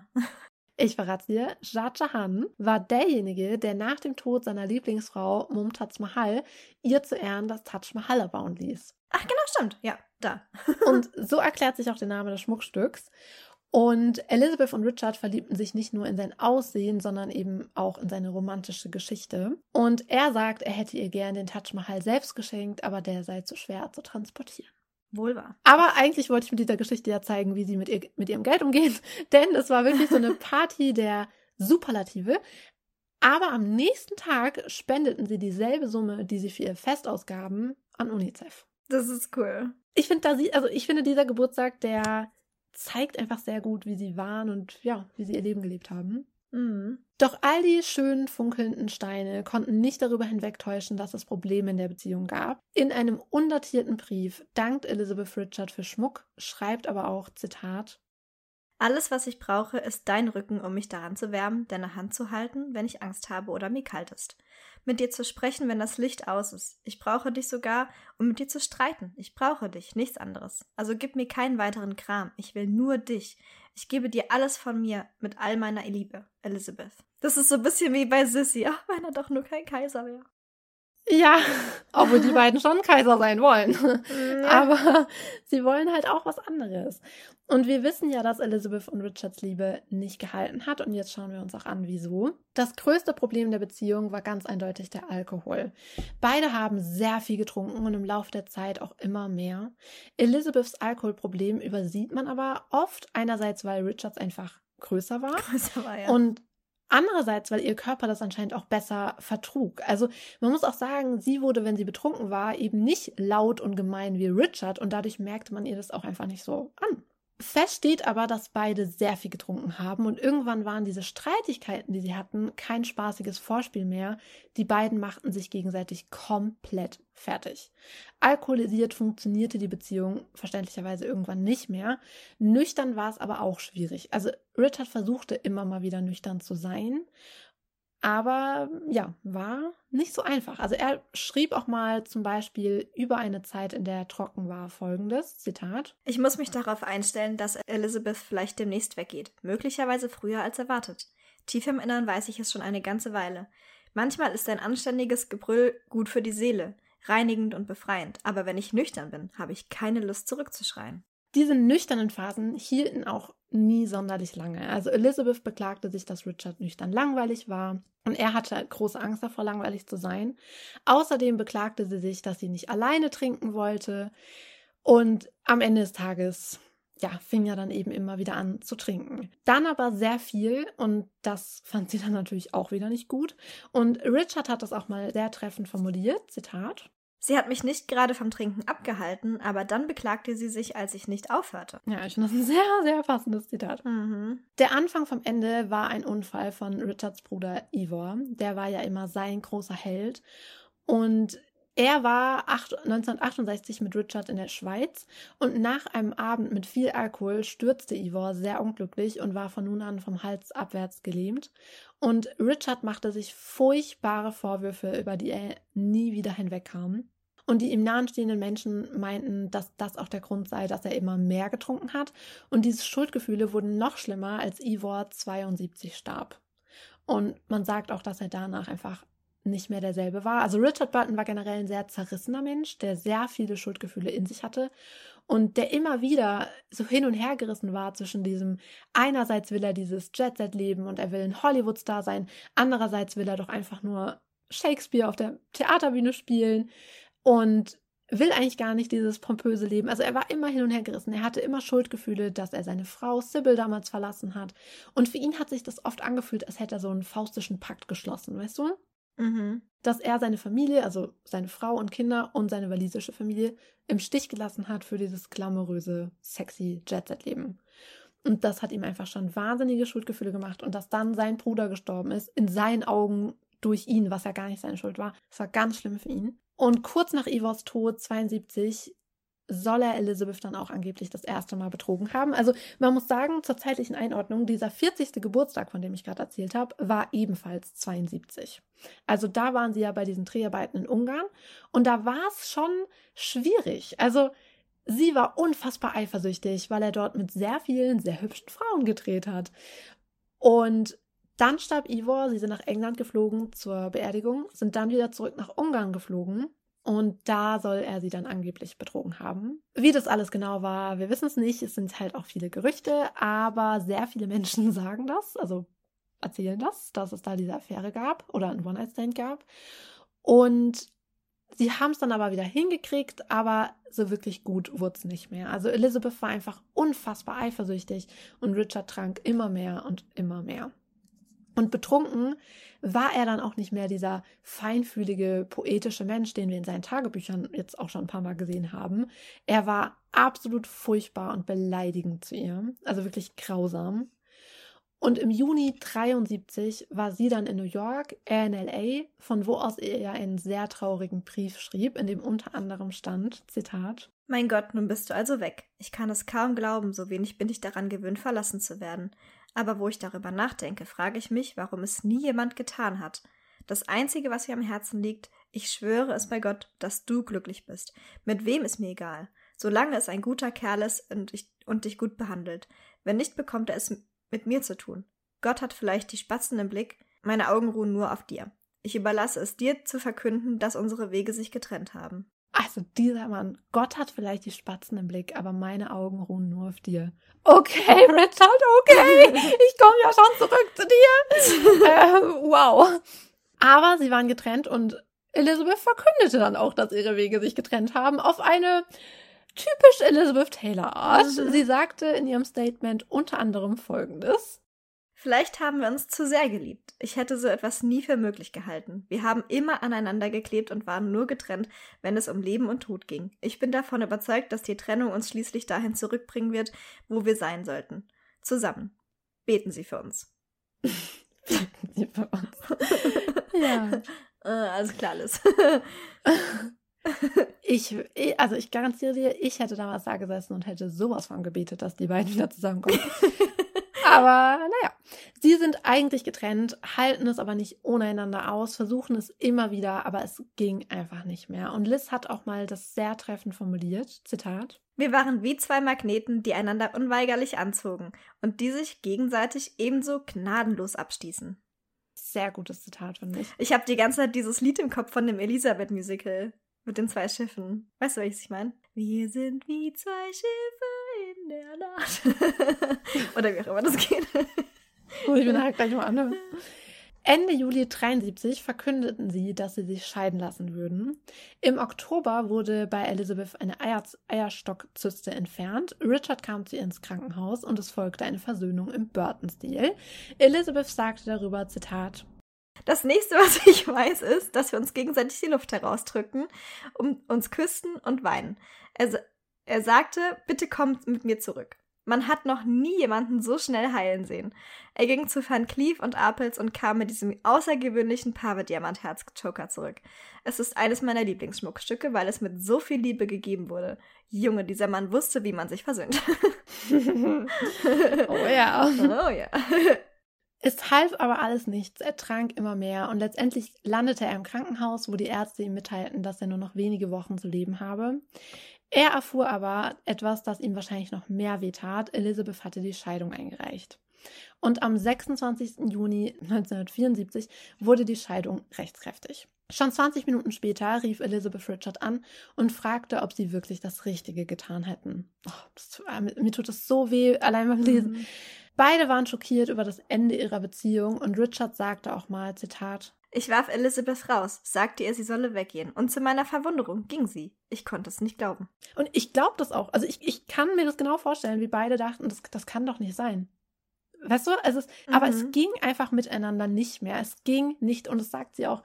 Es gibt ein sehr schönes Interview mit Barbara Walters. Und da sagt sie auch, dass sie selbst weiß, dass das vielleicht für Außenstehende komisch klingt, aber sie haben sich einfach zu sehr geliebt. Also selbst die Höhen waren zu hoch. Es war alles zu intensiv. Es war zu viel, zu sehr. Liz hatte dann eine neue Beziehung. Richard verlobte sich sogar mit der Prinzessin Elisabeth von Jugoslawien, vergnügte sich dann aber stattdessen mit einem Playmate. Und nach nur 14 Monaten Trennung versöhnten sich Elizabeth und Richard wieder. Sie wollte eigentlich sofort heiraten, er war eher skeptisch. Doch dann vermuteten die Ärzte, dass Liz Lungenkrebs hat. Und als dann die Entwarnung kam, machte er ihr einen Antrag. Und so heirateten sie am 10.10.75 in Botswana. Sie trug ein grünes Batikkleid mit besonderer Bedeutung. Das war nämlich ein Geschenk von Richards Bruder Ivor. Und sie sagte auch darüber, Zitat: Es schien beinahe auf mystische Weise richtig und glücklich, dass ich dieses eine Kleid bei mir hatte. Ich bin nicht sonderlich abergläubisch, aber es schien wie ein liebevolles Zeichen von weit weg. Süß. Aber er sagte auch über diese Hochzeitssache Folgendes: Es war wie ein riesiger Traum. Ich erinnere mich daran, wie ich gedacht habe, was mache ich denn hier? Merkwürdiger Ort für eine Hochzeit. Ein außergewöhnliches Abenteuer, aber von Anfang an verdammt. Und damit sollte er leider recht haben. Also es ging schon schlecht los. Statt Hochzeitsreise lag Richard mit Malaria im Bett. Und genauso katastrophal ging es auch eigentlich weiter. Es sollte einfach nicht mehr klappen. Also ja, wie gesagt, es ging einfach nicht mehr. Er trank immer mehr. Er wollte ja auch eigentlich gar nicht mehr trinken, aber er merkte, dass er mit Elizabeth an seiner Seite auch nicht nüchtern bleiben konnte. Also es ging einfach nicht mehr. Und beim Skilaufen in der Schweiz traf er auf jemanden, der sein Leben verändern sollte, das 27-jährige Model Susy Hunt. Und mit Susy ging er dann nach New York und Elizabeth wusste das, fing dann auch kurz was mit jemand an. Das ist wirklich, also Richard, das ist keine schöne Art und Weise. Denn als er in New York war, rief er Elizabeth an und sagte, sie solle nach New York kommen. Sie kam nach New York, natürlich im Glauben, dass sie sich jetzt wieder versöhnen würden. Aber stattdessen rief er sie nur nach New York, um sie um die Scheidung zu bitten. Sie hat einen Tobsuchtsanfall bekommen, zu Recht. Ich meine, Entschuldigung, ja, aber dann komm du doch zu ihr. Also, was? Wer einen Diamanten schicken lassen kann, kann ja wohl auch die Scheidungspapiere schicken lassen. Da muss man doch nicht extra antanzen. Ja, grauenhaft. Also grauenhaft. Oh, am 1. August 1976 war die zweite Ehe dieses großen Liebespaares dann endgültig vorbei. Richard heiratete Susy, weil anscheinend er Ross Geller ist und Hochzeit hier die Antwort auf alles, etwas immer ist. Man muss doch nicht immer gleich heiraten, Leute, wirklich. Sie hielt ihn nüchtern und er sagte auch, sie habe sein Leben gerettet. Und das glaube ich auch. Also ich glaube, für den Moment war das gut, dass er mit Susy zusammen war, sonst wäre er, glaube ich, wirklich gestorben. 1982 ließen sich die beiden aber wieder scheiden. Und praktisch zeitgleich mit Richard saß auch Elizabeth beim Scheidungsgericht. Sie war mit dem Senator John Warner verheiratet gewesen, aber das machte sie mittlerweile nicht mehr glücklich. Die beiden blieben aber ihr Leben lang befreundet und er unterstützte sie auch später bei ihrer wohltätigen Arbeit. Das ist generell was man bei Liz sagen muss. Mhm. Abgesehen von Eddie Fisher und Nicky Hilton war sie mit all ihren Ex-Männern hinterher gut. Also sie waren immer befreundet. Im Februar 1982 feierte Liz ihren 50. Geburtstag sehr groß und an ihrer Seite war Richard Burton, also sie feierten zusammen. Und ein Jahr später, im Jahr 1983, standen sie für eine mehrmonatige gemeinsame Produktion auf der Bühne. Und ich glaube, dass Elizabeth diese Produktion machen wollte, also das war ihre Idee und sie wollte es, glaube ich, machen, weil sie auf ein Liebescomeback gehofft hat. Mhm. Doch daraus wurde nichts. Stattdessen heiratete er während der Produktion seine junge Freundin Sally Hay, woraufhin sich Elizabeth mit dem Anwalt Victor Luna verlobte. Also das ist auch so typisch. So aus Trotz, oh mein Gott. Ach. Das fand ich auch ganz witzig, da als sie gehört hat, dass er sie betrogen haben soll in Ungarn, da war ihre erste Reaktion, nach Rom zu fliegen und mit Aristoteles Onassis essen zu gehen. Das ist so sehr Elizabeth. Ja, Mann. Trotz ist ihr zweiter Vorname. Aber ich glaube, dass dieses ganze Kapitel bei dieser Bühnenproduktion wirklich traurig war, weil ich glaube, sie hat wirklich gedacht, sie kommen zusammen und sie hat ihn auch gebeten, dass er mit Sally Schluss macht. Aber das ging einfach nicht, weil sie war zu der Zeit sehr, sehr, sehr, sehr, sehr krank. Also sie hat sehr viel getrunken, sie hat sehr viel Tabletten genommen und er hat in der Zeit sehr verzweifelt versucht, trocken zu sein und Sally hat ihn trocken gehalten. Und von daher war für ihn klar, er kann nicht mit Elizabeth wieder zusammen sein. Obwohl ich auch der Meinung bin, man muss ja nicht so unsensibel sein und sie dann während der Arbeiten da heiraten. Man hätte ja auch warten können. Weißt du? Ja. Muss nicht sein, Richard. Muss nicht sein. Wenige Wochen nach dem letzten Bühnenauftritt ging Elizabeth dann in die Betty Ford Klinik und ließ sich endlich gegen ihre Alkoholsucht helfen. Und das war nicht nur für Elizabeth gut, sondern auch für ganz, ganz viele andere Menschen da draußen. Mhm. Denn sie war die erste Person neben Liza Minnelli, die öffentlich über ihre Alkoholsucht sprach und dadurch den Leuten auch erstmal klar machte, das ist eine Krankheit. Die Leute können nicht einfach aufhören, nur weil sie aufhören wollen. Das ist eine Krankheit. Und das war immens wichtig. Und dass sie dadurch eben auch offen zeigte, es ist vollkommen in Ordnung, sich Hilfe zu holen. Macht das. Mhm. Und damit machte sie ganz vielen Menschen Mut. Und ich finde, das ist auch wieder typisch Elizabeth Taylor, weißt du, dass sie nicht sagt, ich mache das jetzt alleine und heimlich und keiner darf drüber reden, sondern dass sie sagt, nee, so ist die Lage, redet ruhig drüber, vielleicht hilft ja jemand. Ja. Und sie selbst sagt auch, dass das das erste Mal in ihrem Leben war, dass sie sich wirklich mit sich selber beschäftigt hat, also sich selbst gefragt hat, was will ich wirklich, wer bin ich wirklich, wovor habe ich wirklich Angst, was sind meine Schmerzen, wovor renne ich eigentlich weg? Und das hat ihr das Leben gerettet. Aber es macht mich wahnsinnig, weil man sich fragt, warum erst jetzt? Und sie erzählt auch, dass sie danach mit Richard telefoniert hat und er hat ihr gratuliert und meinte, schön, dass du das geschafft hast.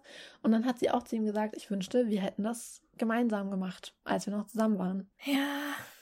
Ja, ist halt super schwierig, weil in so einer Beziehung, wenn man in so einer toxischen Beziehung drin ist, die einen wirklich so von innen raus richtig kaputt macht, ich glaube, da hat man auch einfach, so gerne man es vielleicht tief in sich drin spürt, man bestimmt so ein Verlangen irgendwie, sich zu bessern und Dinge anders zu machen, weil man merkt ja, es tut einem nicht gut. Also ich glaube, dass selbst der süchtigste Mensch tief im Innern weiß, dass er sich gerade selber zerstört.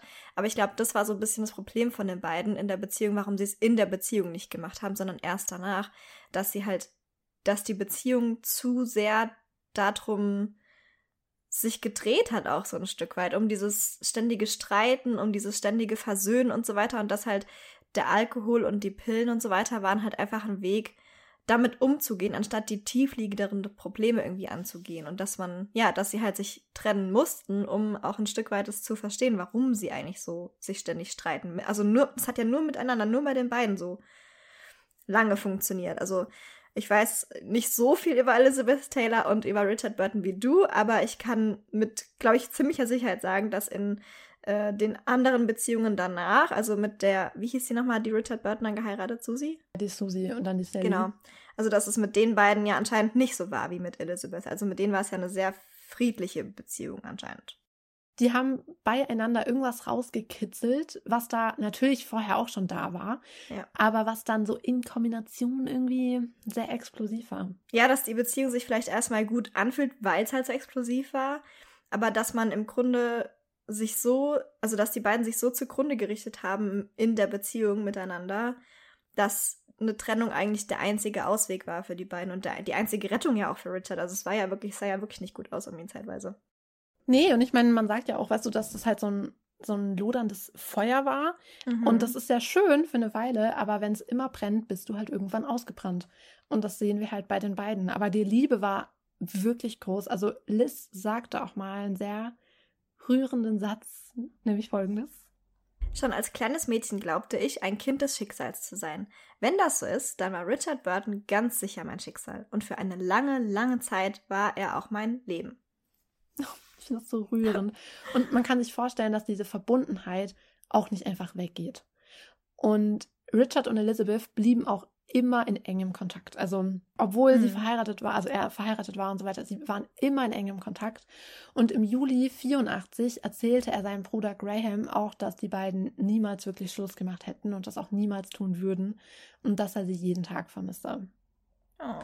Doch dann der große Schock. Am 5. August 1984 starb Richard Burton in der Schweiz an einer Hirnblutung. Und für Elizabeth war Richards Tod ein riesiger Schock. Als sie die Nachricht erfuhr, fiel sie in Ohnmacht. Sally bat sie, nicht zur Beerdigung zu kommen. Das wäre ein zu großer Öffentlichkeitszirkus.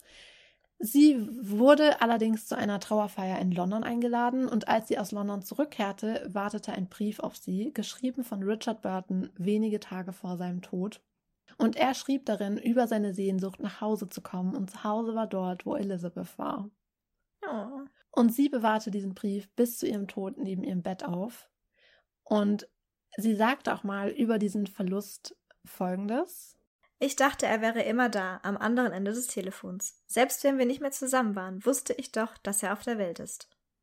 Und weiter sagte sie: Richard war phänomenal in jedem Sinne des Wortes, genau wie alles, was er tat. Er war phänomenal auf der Bühne, im Film, im Bett, jedenfalls für mich. Er war der liebste, lustigste, einfühlsamste Vater, den man sich vorstellen kann. All meine Kinder verehrten ihn. Aufmerksam, liebevoll, so war Richard. Die Verbindung zu uns allen blieb bis zu seinem letzten Atemzug bestehen. Wir wussten, dass er vollkommen für uns da sein würde, komme da, was wolle. In meinem Herzen glaube ich fest, dass wir eines Tages ein drittes und letztes Mal geheiratet hätten. Von den ersten Augenblicken in Rom verband uns eine wahnsinnig starke Liebe. Wir hatten noch etwas mehr Zeit zusammen, aber nicht genug. Ich finde es ganz interessant, weil sie das ja sagt, dass sie nochmal geheiratet hätten, dass sie sicher ist, sie hätten nochmal geheiratet. Und eigentlich alle Leute, von denen ich Interviews gelesen oder gesehen habe, sagen das auch. Also alle sind derselben Meinung. Die hätten irgendwann nochmal geheiratet und dann hätte es vielleicht auch geklappt. Und das, also das macht einen doch wahnsinnig, dass der einfach, warum stirbt der denn? Ist ja so ein bisschen wie Marilyn Monroe und Joe DiMaggio, ne? Da gibt es ja auch hartnäckige Gerüchte, dass die nochmal heiraten wollten, genau. Ja, aber bei den beiden bin ich mir sicher. Die hätten nochmal, ganz bestimmt hätten die nochmal geheiratet. Und das macht einen so wahnsinnig, wenn man denkt, wieso musste der denn jetzt sterben? Das kann doch nicht wahr sein. Und ich habe auch noch ein sehr herzzerreißendes Zitat von ihr. Einige Jahre nach Richards Tod besuchte Elizabeth das Haus in Rom, in dem sie damals zusammen waren.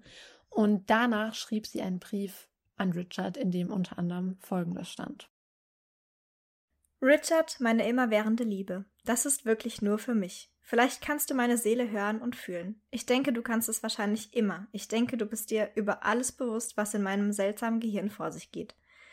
Es ist immer mit dir gefühlt, aber natürlich manchmal mehr als sonst. Gerade jetzt bin ich voll von dir. Du durchdringst so sehr meine Gedanken, dass es ist, als wärst du in mir. Ich habe dich, aber heiliger Gott, ich habe dich nicht. Ich beschwere mich nicht wirklich, denn ich bin eine der glücklichsten Frauen der Welt, dich zu lieben und von dir geliebt zu werden. Aber Gott, ich vermisse deine Arme, deine Augen, die mir so vieles sagten, deine Stimme, die mir beigebracht hat, so viele fantastische und ja unbekannte Dinge zu verstehen und zu schätzen. Ich möchte deinen Körper heute Nacht neben meinem. Ich brauche dich, um mich fest und hart und zärtlich zu halten. brauche kurz ein Taschentuch. Ich sag doch, das ist so traurig, dass die beiden es nicht geschafft haben. Das macht mich wahnsinnig. Also das ist mein Roman Empire, wirklich. Ich denke daran so oft in meinem Leben und denke, es kann nicht wahr sein. Aber auch ohne Richard musste Elizabeths Leben weitergehen. Irgendwann zog sie sich weitestgehend aus dem Filmgeschäft zurück, aber nicht aus der Öffentlichkeit. Sie nutzte ihre Berühmtheit nun für den guten Zweck. Sie setzte sich für die AIDS-Hilfe ein. Also ihr müsst euch vorstellen, damals zu dem Zeitpunkt wollte niemand öffentlich was mit AIDS zu tun haben. Mhm. Jeder hatte Angst davor, niemand wollte über dieses sensible Thema sprechen. Und ganz viele Leute haben auch zu ihr gesagt, Elizabeth, also mach das nicht, red nicht öffentlich darüber, du verlierst deine Karriere. Und sie hat gesagt, was interessiert mich meine Karriere? Hier sterben Menschen, hier geht es um Menschenleben, das ist so viel mehr wert als jede Karriere. Und sie hat sich dafür eingesetzt und sammelte mehr Geld für die AIDS-Hilfe als jeder andere Mensch. Sie besuchte Hospize und Krankenhäusern, sie sprach mit Politikern, um ihnen den Ernst der Lage bewusst zu machen. Und sie war eine der Mitgründerinnen von AMFA. Und ihr Engagement für die AIDS-Hilfe kann man wirklich gar nicht genug würdigen. Und ich denke, dass wir diesem Thema hier auch nochmal Zeit widmen werden, sei es in einer Folge oder eben auf YouTube, keine Ahnung. Mhm. Aber so oder so, weil das ist wirklich so ein wichtiges Kapitel. 1988 ließ sich Elizabeth erneut wegen ihrer Substanzabhängigkeit in der Betty Ford-Klinik helfen. Dieses Mal aber nicht so erfolgreich. Also ihr müsst wissen, sie hat nicht nur sehr viel getrunken, sie hat auch unglaublich viele Schmerzmittel genommen. Und dann auch irgendwann andere Substanzen.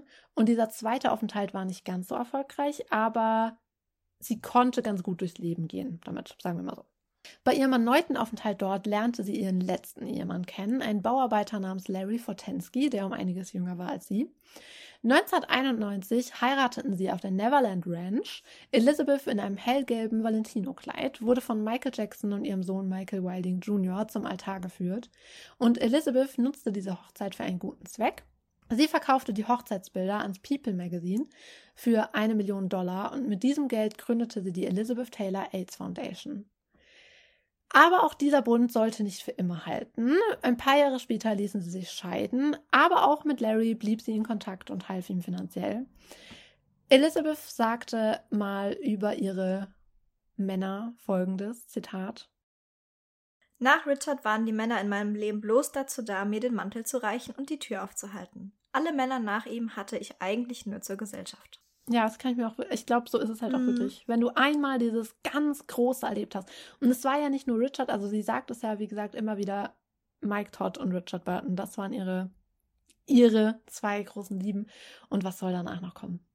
Ja. Wird ja nicht nochmal an Richard Burton kommen. In den letzten Jahren ihres Lebens widmete sie die meiste Zeit ihrer wohltätigen Arbeit. Sie brachte aber auch eine Parfümlinie auf den Markt, über die ich irgendwann eine eigene Folge machen werde, weil das ist sehr spannend und sehr viel. Sie war immer wieder in Shows zu sehen, wie zum Beispiel in Die Nanny. Und sie genoss das Leben. Mit 74 Jahren schwamm sie mit Osteoporose, Herzproblemen, Rückenproblemen und einer neuen Hüfte auf Hawaii mit Haien. Und ich finde, besser kann man Liz Taylor nicht beschreiben. Das ist so sehr Elizabeth Taylor. Also man muss sagen, Elizabeth Taylor hatte im Laufe ihres Lebens mit so vielen körperlichen Problemen zu kämpfen. In einem Barbara Walters Interview sagt Barbara Walters auch, dass sie in ihrem Leben über 70 Verletzungen und Krankheiten hatte, die sie ins Krankenhaus brachten. Und sie ist so oft fast gestorben, sie ist zweimal als für tot erklärt worden. Was? Ja, das wusste ich gar nicht. Ich sag ja, Elizabeth Taylor. Ich hätte doch die 3 Teile machen müssen. Ich sehe schon. Ich freue mich schon.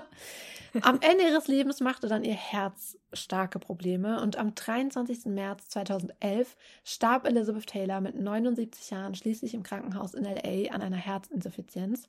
Am nächsten Tag wurde sie auf dem Forest Lawn Memorial Park beerdigt und Elizabeth Taylor, die niemals in ihrem Leben pünktlich war und über die Richard mal sagte, sie würde selbst zum jüngsten Gericht noch zu spät kommen, blieb sich auch im Tod treu und schrieb in ihrem Testament fest, dass ihr Sarg 15 Minuten zu spät auf die Beerdigung gebracht werden solle. Eigentlich hätte sie genau zu diesem Zeitpunkt bei einer AMFA-Gala geehrt werden sollen und deshalb wurde sie dann in dem Outfit, das sie für dieses Event herausgesucht hatte, beerdigt. Da kann ich schon wieder weinen. Mhm. Sie trug einen weißen bestickten Batschli-Mischka-Kaftan und einen weißen Abendmantel mit weißem Fellkragen. Und so endete ein bewegtes Leben und mehrere bewegte Liebesgeschichten. Das war die Geschichte von Richard Burton und Elizabeth Taylor. Oh mein Gott. Fühlst du dich jetzt auch so traurig? Ja. Mich macht das wirklich wahnsinnig. Also die ganze Zeit bei der Recherche, ich hätte gerne geschüttelt und gesagt, Leute, jetzt reißt euch doch mal zusammen. Was? Ja. Wie oft, jetzt mal ganz im Ernst, wie oft passiert das, dass zwei Menschen sich treffen, die sich wirklich lieben? Also wenn wir mal ehrlich sind, die meisten Menschen, was die meisten Menschen Liebe nennen, ist, für mein Empfinden sehr weit entfernt von Liebe. Die meisten Menschen sind eigentlich nur zufrieden oder, keine Ahnung, wie man es nennen will. Aber dass man jemand wirklich liebt, weißt du, so mit Haut und Haaren liebt und der andere dich genauso liebt, das ist so unwahrscheinlich. Meistens liebt ja einer mehr als der andere und keine Ahnung. Das ist so selten, dass zwei Menschen sich begegnen und so intensiv füreinander empfinden. Und dann, also, dann machen die beiden sowas draus. Ich kann, also... Warum? Aber irgendwie bei den beiden, ich weiß nicht, ich kann mir auch kein anderes Ende, will ich nicht mal sagen, aber ich kann mir keinen anderen Verlauf dieser Liebesgeschichte irgendwie vorstellen, weißt du, wie ich meine? Weil die beide auch als Person so explosiv sind. Und klar, wenn diese beiden Personen dann in einer Beziehung zusammen sind oder in einer Ehe, dass das nicht ohne Streit über die Bühne geht und ohne große Gesten der Liebe und ohne große Liebesbekundungen und ohne... weiß ich nicht, sich fast zu zerreißen im Streit, das kann man sich, glaube ich, auch gar nicht vorstellen. Das fällt mir so schwer, mir das vorzustellen. Ja, aber ich dachte halt, dass das für immer einfach so weitergeht, weißt du? Ja. Es überrascht mich nicht, dass sie sich getrennt haben und dann der eine mal noch einen anderen geheiratet hat und die sind da. Das überrascht mich nicht. Aber ich dachte, das wird für immer so sein. Und das ist ja eigentlich auch das, was sie die ganze Zeit sagt, dass sie immer dachte, er wäre noch da, weißt du? Dass egal, was passiert, am Ende des Tages sind wir beide auf dieser Welt und werden immer irgendwie zusammen sein. Und ich kann mir vorstellen, wie schockiert sie war, als er dann plötzlich weg war.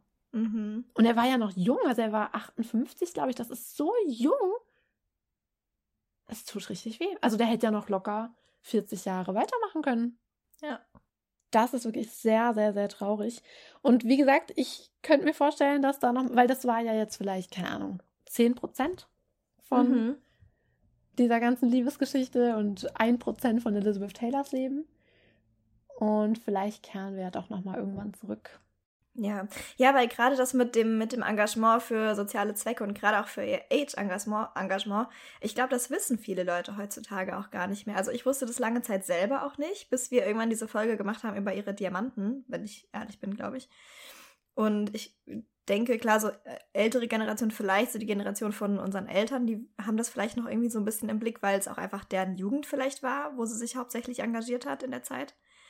Aber so unsere Generation oder die Generation danach, die viele wissen das gar nicht so mehr, haben das nicht mehr auf dem Schirm. Und ich finde das so schade, weil das, was man am meisten mit Elizabeth Taylor wahrscheinlich verbindet, so in der Öffentlichkeit, ist mit Sicherheit Richard Burton und dass sie so ein bisschen so eine Skandalnudel war und einen sehr exklusiven und teuren Geschmack hatte, was Schmuck angeht und auch Klamotten und Lifestyle überhaupt. Aber ich glaube, dass sehr wenig Leute heutzutage noch wissen, was unter diesem äußeren Funkelnden irgendwie steckt. Das weiß ich, meine. Und deshalb denke ich auch, dass wir über sie nochmal mehr reden werden, weil wenn ich an Elizabeth Taylor denke, ist es für mich auch Richard Burton und die Diamanten, klar. Aber was für mich auch immer so total Elizabeth Taylor war, schon immer, noch bevor ich das mit den Diamanten so richtig gesehen habe, war ihre Tatkraft, also ihr Mut, den Mund aufzumachen. Und egal, wie dann die anderen reagieren, sie ist einfach wahnsinnig mutig und tatkräftig. Und das sieht man bei AIDS ganz extrem, aber auch bei ganz vielen anderen Dingen. Also woran ich halt immer denken muss, ist Rock Hudson, weil er ja ein sehr guter Freund von ihr war und Rock Hudson war ja einer der Lieblinge Hollywoods, bis er dann plötzlich AIDS bekommen hat und dadurch ja auch klar war, dass er schwul war und plötzlich niemand mehr was mit ihm zu tun haben wollte. Außer Elizabeth Taylor, die an seinem Sterbebett saß bis zum Schluss. Und das habe ich nie mehr vergessen. Und das ist nicht nur bei Rock Hudson, sondern auch eine Sache, an die ich immer denken muss. Ich glaube, das war vielleicht sogar das Erste, was ich jemals über Elizabeth Taylor gehört habe, wenn ich ehrlich bin, ist die Sache mit Montgomery Clift. Und jetzt ganz kurze Inhaltswarnung, jetzt wird es kurz eklig. Also, weil der war ja auch ein sehr enger Freund von ihr. Der hatte irgendwann dann mal einen Autounfall auf dem Weg von Elizabeth zu sich nach Hause. Elizabeth kam, also die war dann am Unfallort, hat ihn aus dem Auto rausgezogen.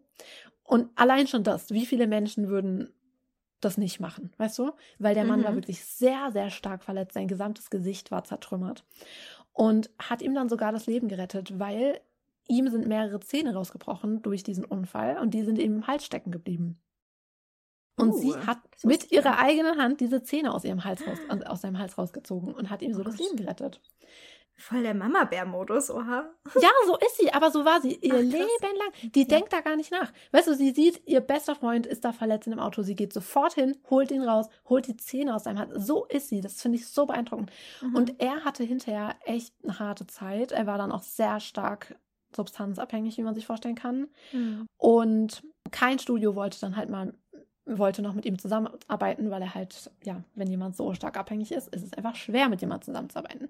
Und deshalb wollten die Studios das nicht. Und Elizabeth hat aber gemerkt, das macht den Mann krank. Das bringt den noch um, wenn er nicht arbeiten kann. Mhm. Und dann hat sie beim Studio festgelegt, also hat verlangt, dass bei ihrem nächsten Film er mitspielen wird. Und das Studio hat gesagt, nee, das können wir nicht machen. Das übernimmt die Versicherung nicht. Und dann hat sie gesagt, das ist ihr komplett egal, was die Versicherung übernimmt und was nicht. Das Studio kann ihr Gehalt als Pfand praktisch einbehalten und sollte dann irgendwas sein mit der Versicherung, können sie ihr Gehalt nehmen. Also sie würde dann praktisch umsonst arbeiten, weil sie so unbedingt wollte, dass ihr Freund wieder einen Job bekommt. Und so war Elizabeth Taylor, weißt du, sie hat nicht einfach nur gelabert und hat gesagt, das ist aber schlimm, dass der keinen Job mehr bekommt, das ist aber blöd. Nee, sie hat was gemacht. Und so war das immer. Also ich glaube, eine der Sachen, die ich bei der Recherche gelesen habe, die ich nie wieder vergessen werde über sie, war auch in dem AIDS-Kapitel. Da saß sie, das ist so sehr Elizabeth Taylor, da saß sie mit ihrer guten Freundin, also mit einer guten Freundin saß sie zusammen und sie war Salesmanagerin bei Van Cleef & Arpels und die saßen dann gerade zusammen und haben so über Diamanten geredet und dann kam jemand, einer ihrer Mitarbeiter, ich glaube ihr Stylist oder ihr Friseur, ich bin mir nicht mehr sicher, irgendwer kam und hat erzählt, dass ein Bekannter von ihm gerade an AIDS gestorben war. Und er kannte den selber nicht so gut und Elizabeth kannte den überhaupt nicht, okay? Und dann hat er halt erzählt, der ist gerade gestorben und die Familie hat nicht viel Geld und deshalb wissen sie nicht, wie sie die Beerdigung bezahlen sollen und der liegt jetzt im Leichenschauhaus und sie wissen halt nicht, was sie machen sollen. Er erzählt das und Elizabeth sagt sofort zu ihm, ruf meinen Businessmanager an, der soll das regeln, der soll dem Leichenschauhaus Geld schicken, wir machen das. Er ruft beim Businessmanager an und der sagt ihm, Entschuldigung, es ist Freitagabend, ich habe dafür leider keine Zeit, Elizabeth muss bis Montag warten. Nein. Und Elizabeth dreht durch. Ich kann es mir so gut vorstellen. Dreht durch und sagt, der spinnt ja wohl. Ich werde ganz sicher nicht bis Montag warten. Ich werde nicht zulassen, dass jemandes Sohn in einer kalten Leichenhalle liegt, wenn ich etwas dagegen tun kann. Und hat das dann selbst in die Hand genommen, hat die Beerdigung gezahlt. Und das für jemanden, den sie überhaupt nicht kannte. Oh, süß.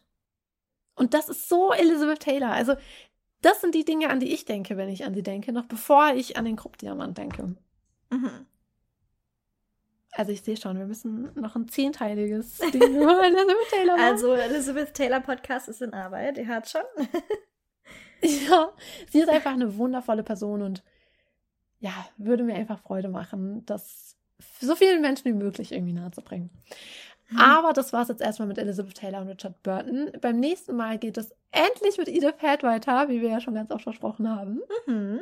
Das wird unser nächstes Thema. Und das wird auch sehr spannend. Also Edith Head war ja eine sehr, sehr gute Freundin von Elizabeth Taylor. Die beiden waren sehr eng und ja, freut mich schon, über sie zu sprechen. Das finde ich so krass, dass die meisten Leute in Hollywood, die Hälfte davon war entweder so richtig dickste Freunde mit Edith Head oder die andere Hälfte konnte sie gefühlt gar nicht leiden.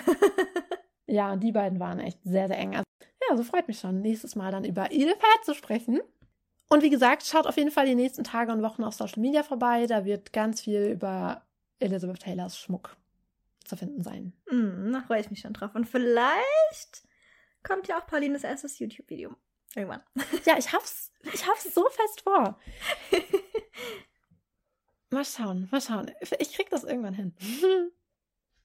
Ich wollte ja eigentlich über Audio und Divorcee ein Video machen und das hatte ich echt fest geplant. Ich habe das Skript gemacht und dann habe ich ja Corona bekommen. Hat mir ein bisschen Strich durch die Rechnung gemacht. Aber das Skript ist ja noch da, also Eines Tages. Eines Tages. Skripte sind da. Wenn das Siegel einmal gebrochen ist, könnt ihr euch auf YouTube nicht mehr retten vor Content. Ja, das glaube ich auch. Da kommt einiges. Dann bis dahin, ihr Lieben. Bis zum nächsten Mal. Bis zum nächsten Mal. Oh, jetzt muss ich mir erstmal hinlegen, glaube ich. Erstmal Kamille-Tee trinken. Ja. Oh mein Gott. Das ist aufwühlend. Bis in 2 Wochen. Dann trinkt ihr da draußen auch einen schönen Kamille-Tee und schaut euch vielleicht einfach einen Liz-Taylor-Film an, dann geht's euch wieder besser. Ja. Dann bis zum nächsten Mal. Ciao, ciao.